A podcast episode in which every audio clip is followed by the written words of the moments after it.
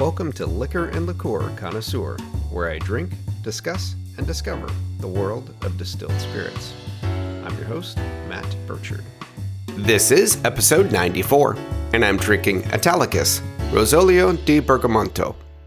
With each episode of Liquor and Liqueur Connoisseur, you should expect that I'll be well researched and educational, also entertaining and consistent in my reviews. I chose Italicus for this episode because several listeners have requested that I feature this spirit on the podcast. That's probably because it's become very popular since inception. And since I've been seeing it on my local liquor store shelves, I figured I would grab a bottle. The bottle of Italicus I have is the standard 750 milliliters. It is 20% alcohol by volume, making it 40 proof, and for me, it retails at $40 and what a bottle it is. The design of the bottle is amazing. It is, first of all, a very unique blue color. As a vessel, it has a great design story all its own that helps tell the story of Italicus. The bottle was designed by award winning creative agency Stranger and Stranger and is said to pay tribute to Italy's exquisite history and heritage.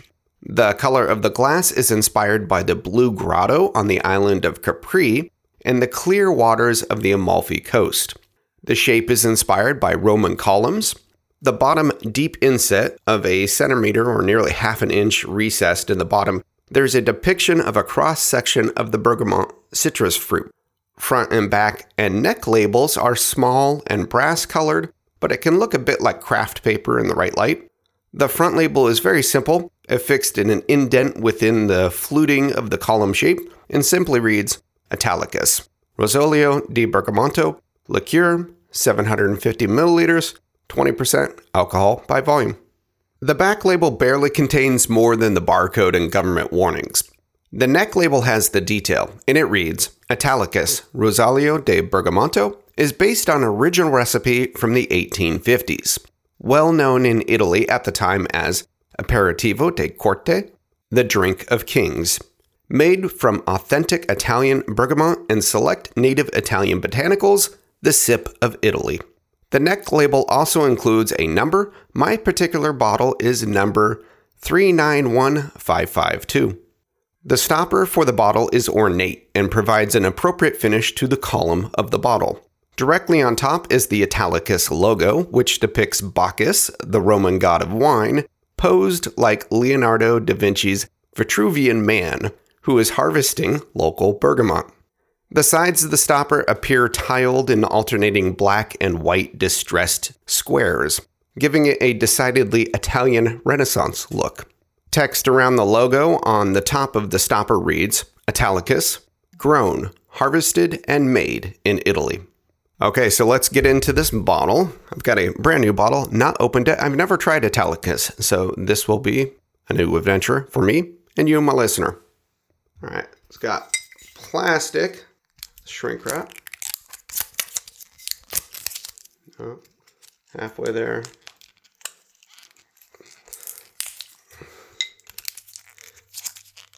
I think it's perforated. Yeah, okay. Got that. And now let's see if we get a pop.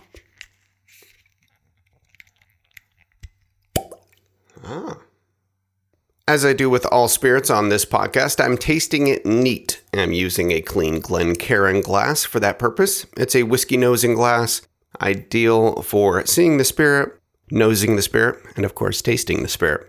So let's go for a pour.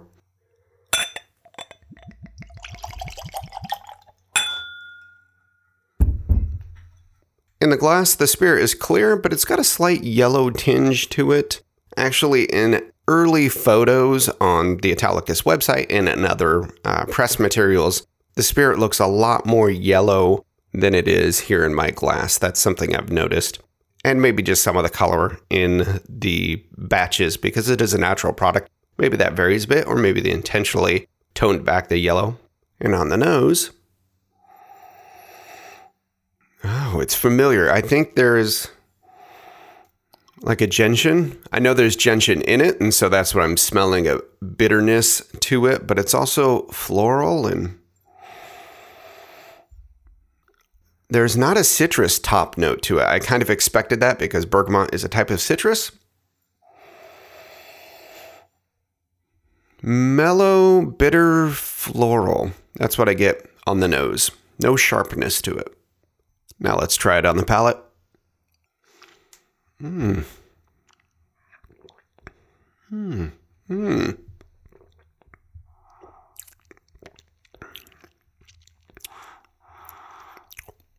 Wow, this is a distinct liqueur that has definitely a, a change in flavor as you taste it and swallow it. The finish is very different from the initial taste. It's sweet, bright on the initial taste. Let's try it again.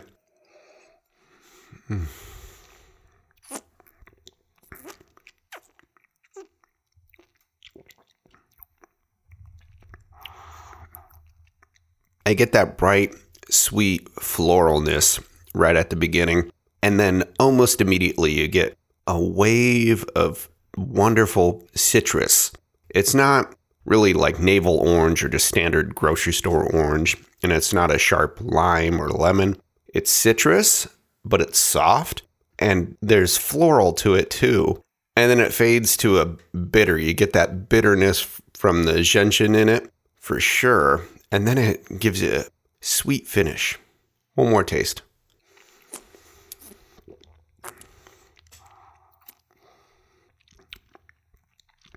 delightful. Citrusy, sweet, floral, bitter. It's like a four flavor note combination. It's well balanced. Okay, let's talk history.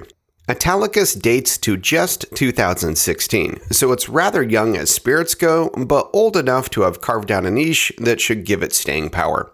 It brought back to the bar a whole category of Italian spirits that had become overlooked, this being Rosolio. Before vermouth and amaro, rosolio was the Italian aperitivo. While many sources will claim rosolio refers to a spirit made with roses, and Italicus does indeed use rose petals in the recipe, lending legitimacy to this claim, the word rosolio actually comes from the Latin for ros solis, which means morning dew or dew of the sun. The spirit category took on the name for the morning dew because farmers would harvest botanicals early in the morning when dew was present, and it also happened that the cooler temperatures would concentrate the flavors and sugars in fruits. This harvest would be used to infuse alcohol with sugar and water to make Rosolio. Rosolio was popular in much of the region that coalesced into the country we know today as Italy. As the neck label states, Rosolio was a favorite spirit of royalty and the drink of kings.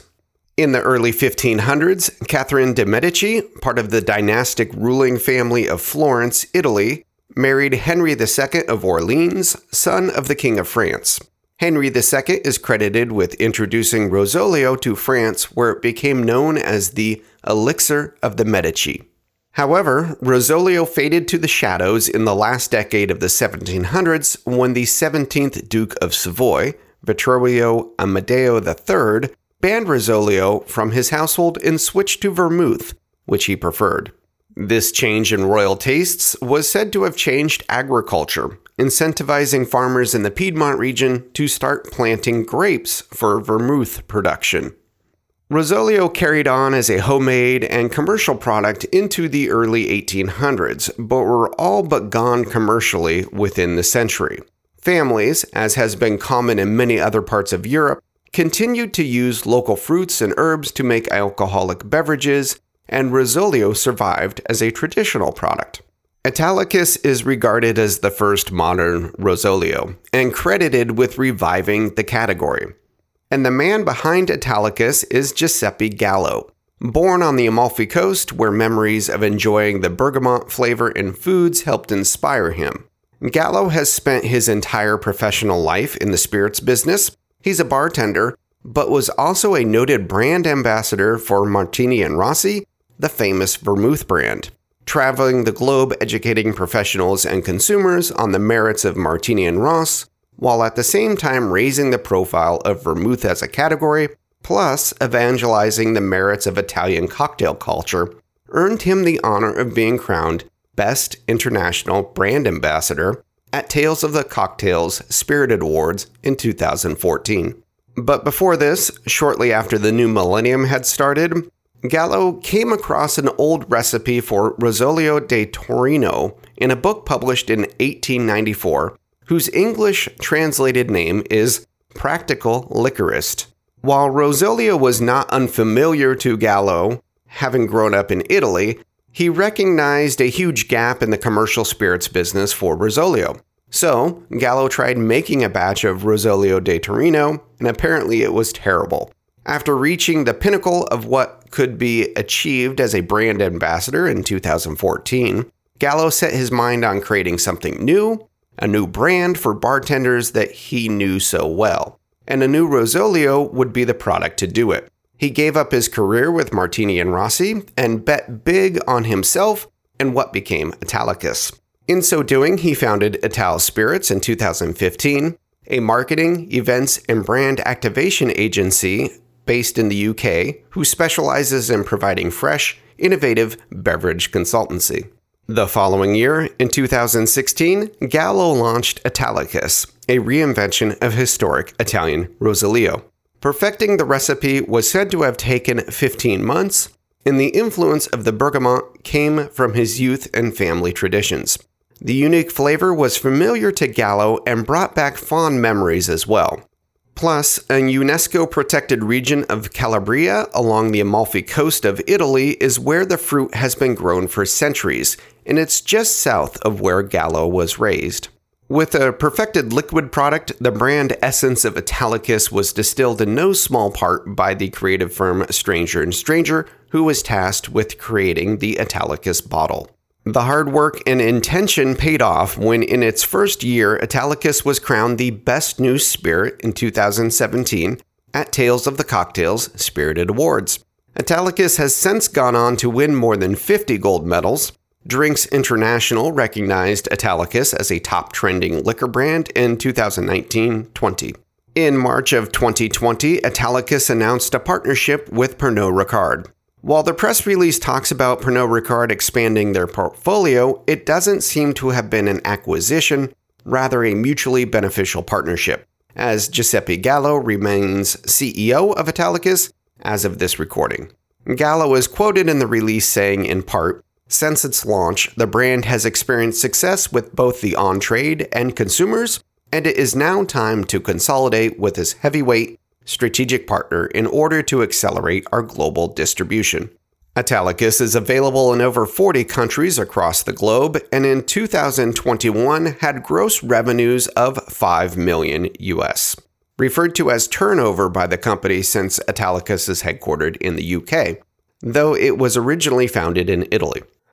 Okay, so let's move on to how it's made. Italicus is produced in a family owned distillery in the town of Moncalieri in Turin, northern Italy. Rosolio, as a category, is made by infusing a neutral alcohol with botanicals, adding sugar and water to bring the final product to a moderate proof. Italicus follows tradition, and the recipe includes, of course, the bergamot citrus.